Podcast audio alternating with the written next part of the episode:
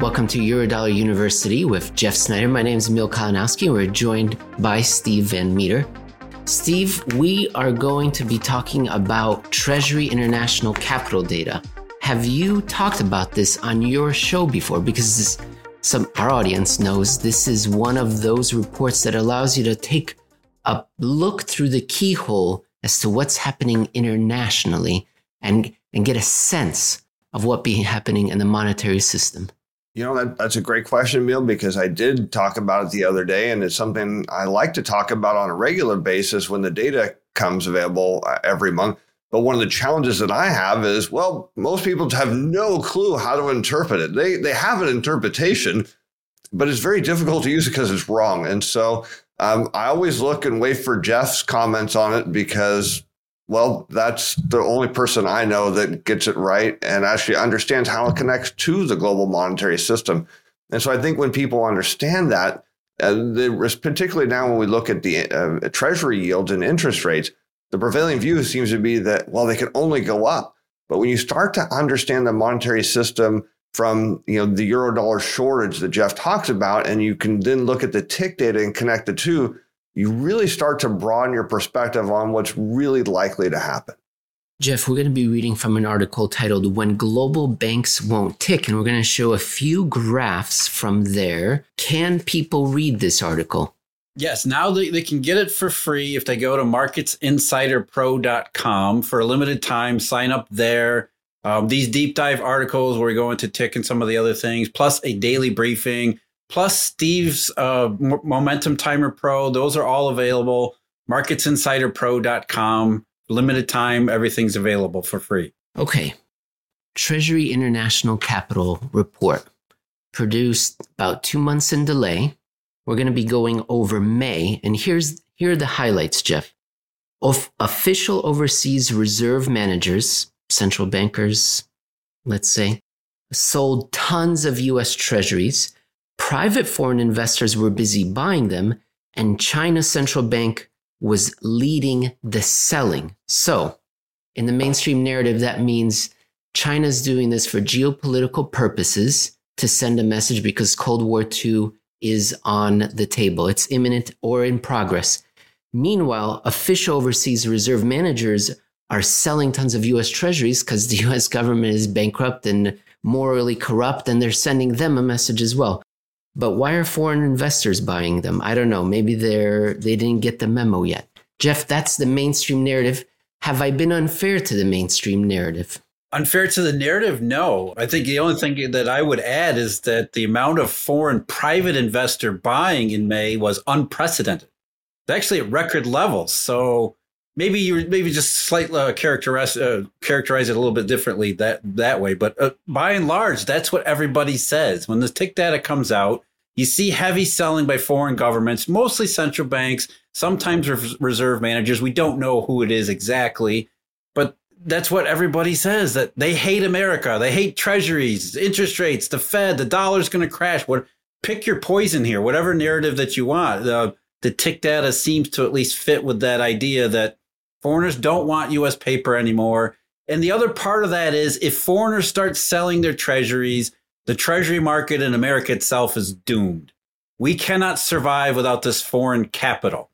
And that's just that's just not the way to look at this. Steve said this is not the way you look at the in data because that's not what the data tells you. We're going to be looking at a graph from your article, and you call this the blue data, and you have a very nice summary over here. Let me read the summary, and then we'll go to the graph. Quote: When the blue is rising, an audience, Jeff will explain what the blue means.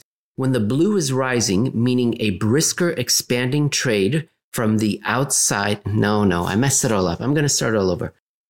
But we're not going to edit that out, dear audience. Unlike some shows that are professional, we're going to leave all the mistakes in. When the blue is rising, meaning a brisker expanding trade from the inside of the US out into the offshore eurodollar world, the dollar's exchange value will almost always be falling, yield curves near always be steepening, and the world economy seemingly heading toward a much better, more optimistic place. And Jeff, keep in mind as you're explaining what that means, we're going to show this graph now from 1978 all the way to present time and tell the audience from 1978 to 2008, we see this exponential increase, which is what I was just describing. And then since then, not so much. Not so much. Nothing. Absolutely, it's absolutely clear that there's a change in 2007 and 2008. And it's funny. There's a couple things you can see there. There's there's a really rapid growth up until around 1995, where it really just explodes, and then it just goes parabolic from there until right around uh, late 2007. Really, Bear Stearns, where suddenly that that drops off. Now, why I call it the blue, and what we're really looking at there's essentially, I hate to say this, but for explanation purposes, there's three parts of the system, or there's three ways to describe the system using what limited data that we have. You know, the TIC data is one of them, Z1 from the Fed is another. But what essentially you have, you have US banks transacting with offshore banks in both directions. So you have US banks, and that includes US based subsidiaries of foreign banks. Those are classified as US banks or domestic banks they will be lending dollars and lending dollar denominated securities to banks outside the United States. That's what we see in this data, what I call the blue data, which is US banks lending to the outside. So that's one of the three parts. The other part, which I call the red data, is those banks on the outside of the US lending cash and mostly securities back into the United States, all in US dollar denominated terms. Uh, and again, foreign banks include uh, foreign based subsidiaries of US banks. That's the, how they're classified. They're classified as if they're foreign banks. So we have those banks outside the US that are transacting in US dollars, lending dollars and securities into the US. That's the red. Now, the part we don't have any data on, because how would we have any data on, is the foreign to foreign. It's the bank in the Cayman Islands. Emil, you doing business with someone in Singapore, for example. We have no data on that on that because it's all in US dollars. It's all basically offshore. It's offshore in every sense of the word. It's, it's really shadow money. So, what we're really doing is taking the data we do have, the red and the blue, that covers two out of the three, and saying, well, we don't know exactly what's going on in that third segment, but we're reasonably sure if we see both the blue and reds kind of agree, we can be reasonably assured that, that what's going on in that third part is probably similar, if, if is similar in proportions as well as the same direction. So if we see problems in the red, problems in the blue, we're pretty much assured there's problems in all three segments everywhere. Steve, any thoughts? I know it's sudden, but do you have any thoughts? But first, this from Eurodollar Enterprises. The motion picture event of the summer, Contango and Cash when an international smuggling ring uses the local commodity exchange to send gold into backwardation, two macroeconomists take matters into their own hands and onto the spot market. Starring Travis, the President Kimmel as Contango. You can take delivery of lead, punk. And Steven the Monarch Van Metre as Cash. You know how I promised to let you close out that trade? Yeah, man, you did, Cash. You did promise. I lied. With Grant Williams as the polite British guy. Well, Chops, you put the mockers on, didn't you? This motion picture will never be rated, available only on demand at Real Vision.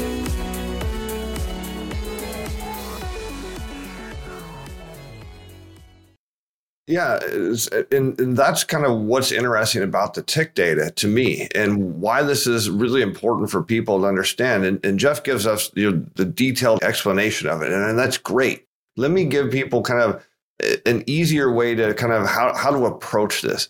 Think of treasuries as gold. So if we go back to, say, a gold based system, uh, what was the goal of a country? To accumulate gold because it meant your economy was growing and expanding.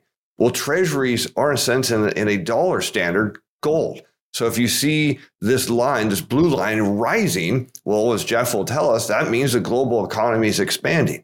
And the case he's been making for years is hey, look, something went wrong in 2007 and the global economy stopped working right.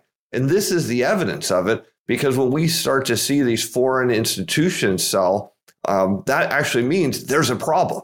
And I think that's where Jeff's going to go. What is the problem we're facing?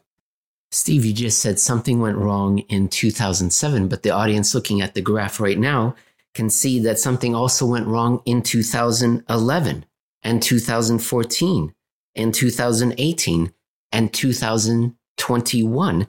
And yes, that means something's going wrong right now. Jeff, that it's no coincidence. In fact, maybe this is the data that we use to time and measure when these euro dollar global credit money shortage uh, events take place.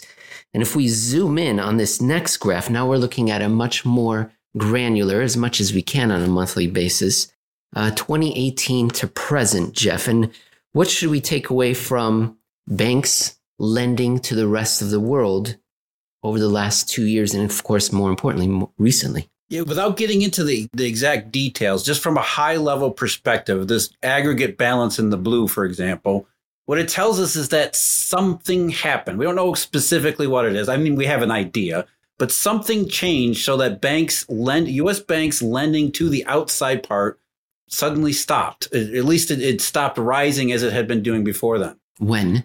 And what do you mean by we have an idea? Go ahead, give it to the audience because they'll be angry. The when is May and June of 2021, which just so happens to coincide with our quote unquote dating the euro euro dollar number five cycle because we saw May in particular show up in every friggin' chart around the, the financial economy, whether it be the yield curve, whether it's interest rate swaps, any number of financial indications. The rising dollar suddenly accelerated.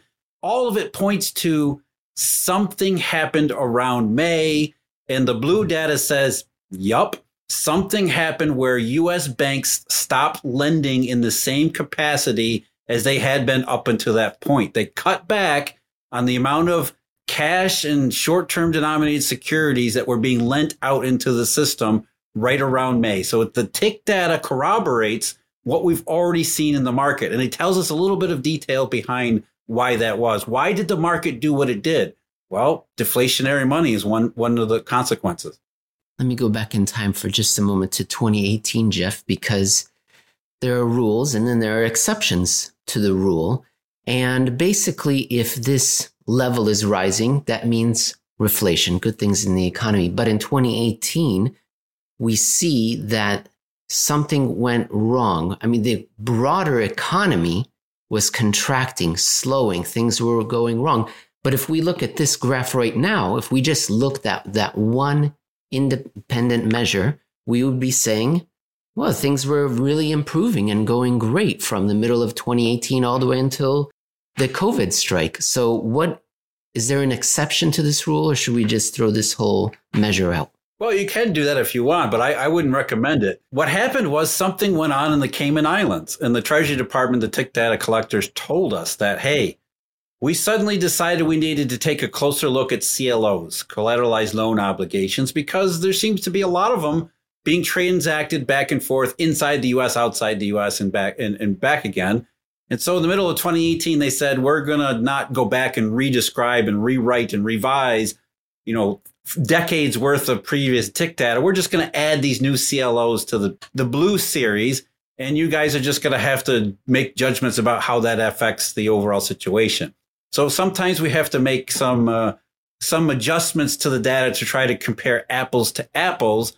But by and large, it still adds up to the same picture, which was something really big happened in 2018, and the global eurodollar system struggled to handle it from there on. I've already spoken to the authorities, by the way, Jeff, about this, and I have a dozen people who would testify to me being somewhere else. So I have a airtight alibi. We don't need to go through the, so for various authorities, if they're interested, all right. You've, you've alibied yourself already. all right. Enough with the jokes, Steve. Let's get serious. Come on. Uh, what should we talk about next? I guess the other direction. When you look at this, Steve, uh, do you get any sort of analysis, any any sense when you see banks in the U.S. borrowing from abroad? Do you get any any feelings, any thoughts, any ideas on this?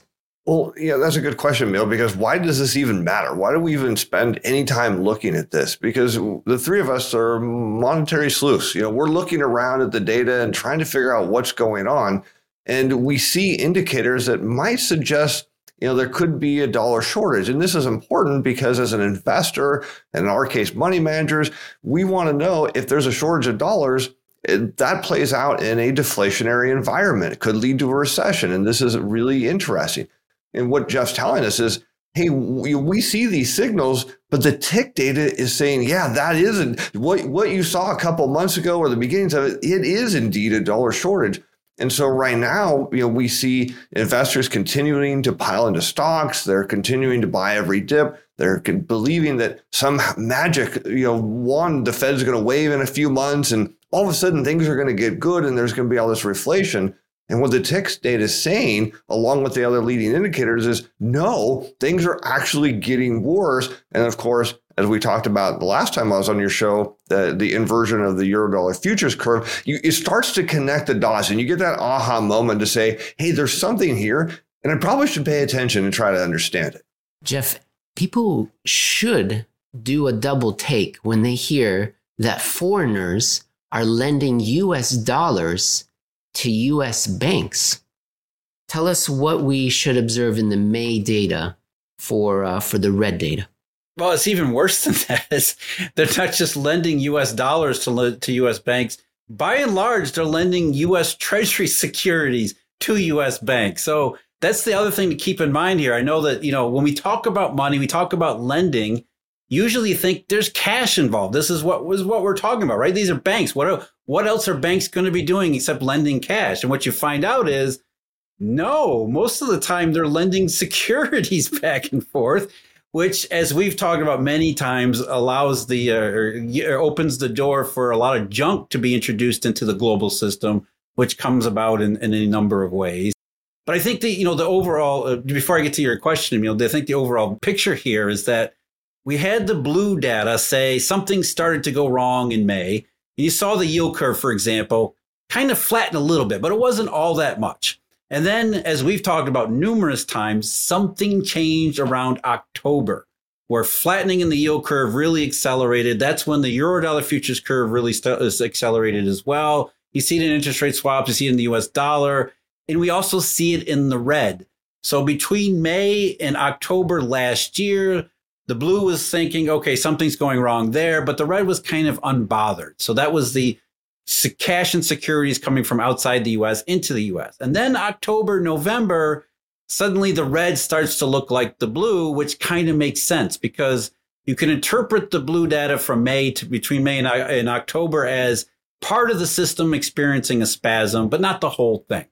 But when we see both the red and blue get together around October, November, then it makes sense why you would have accelerating deflationary indications across fixed income markets because now you don't have just a small impairment in one corner.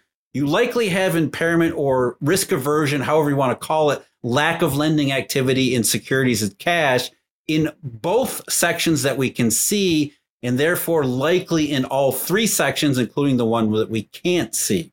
So when the red and blue got together, it was, as Steve said, there's sort of an aha there we kind of knew something went wrong in October or started to go more wrong in October. And here's the TIC data telling us yes, more and more of the global banking system joined in that risk aversion trend as it accelerated from October forward. Steve, I'm often uh, going about my day and accosted by strangers, and they say, Yeah, well, what is the solution? What are we supposed to do because of this? You tell us, and you, not you, Steve, but they're referring to Jeff specifically, sometimes me. And they say, well, what are we supposed to do? Thank you for informing us. What's the next step? Any thoughts? Yeah, and, and that's exactly what people should be asking because what, what have we heard Jeff say? You know, and not in, in this show, but we've heard him say in recent shows that something's going to cause the Fed to pivot and massively reverse their tightening policy and go to almost maybe perhaps the other extreme of rapid easing. And so what we're doing is we're looking at the evidence here, and what we're seeing is more and more of it. And that all that's telling us is the probabilities that Jeff is going to be right are increasing. And we as we get more data, it tells us that he's even more likely. And so from an investment standpoint, you think if if the Fed is going to go from their current mode of tightening to a rapid decline in rates and easing, it tells you there's something structurally wrong. It means that risk assets are likely to fall. It means that safe assets, which would be treasuries, are likely to go up because interest rates will fall too. And that's what's interesting is you know, and I don't have a chart of this, and maybe Jeff has one, or we'll we'll put one in one of his reports in the future. Is when you look at Treasury yields in particular during these dollar shortages, you see them fall. And why? And always the question is why does this happen? Is because where do new dollars come from? Well, when people borrow money out of the commercial banking system and the euro and the euro dollar banking system. Well, the only way we can see more people borrow, we need to see rates fall. And of course, all of it starts to come together of why we see these patterns repeat. As Jeff often points out, we're on euro dollar number five, I think now. And the likelihood that we're going to see the same thing happen through one through four, well, we're going to see it again. Jeff, we started out the whole show here has been rather high level. We offered a few morsels of more detail in the beginning. China selling a lot of treasuries, private investors buying more than ever. Any any final detailed thoughts that you want to give the audience before we wrap it up? Yeah, I think that's the interesting one there is why were foreign private investors, as we talked about with Steve last week, Remember, foreign official investors, central bankers, are the worst investors in treasuries maybe possible because they don't buy their assets for returns. You know, they're as what was the analogy? There was a savings account. Use the reserves as you know a savings. You don't care about the return on the savings account. It's a liquid liquid asset that you can use in a moment's notice in a pinch. So there's a difference between foreign governments and central banks selling and private investors just ep- buying an epic amount in May, and you think about what the the treasury market was doing in May, it was selling off, yields were rising, which meant treasury bonds were getting cheaper and cheaper and cheaper. So in one sense, we have overseas private investors saying around somewhere in May, we don't know exactly when in May or what rate or what price they were they started buying at, but they were saying, look, maybe we need to start picking up these safe liquid US dollar instruments on the cheap because maybe we're a little bit worried about the way the world is turning moving forward. And with prices, you know, hey, thank you, Jay Powell. Thank you for raising the front end of the yield curve and therefore uh, contributing to the sell off in the back end. You've just allowed us to pick up safe and liquid instruments very cheaply. And we want, a, as I said, it was a record buying spree uh, from private foreign investors in May. To be determined, we'll keep our eye on it. Jeff, Steve, thank you very much for joining me, us, and Joyda. I'll talk to you again next week.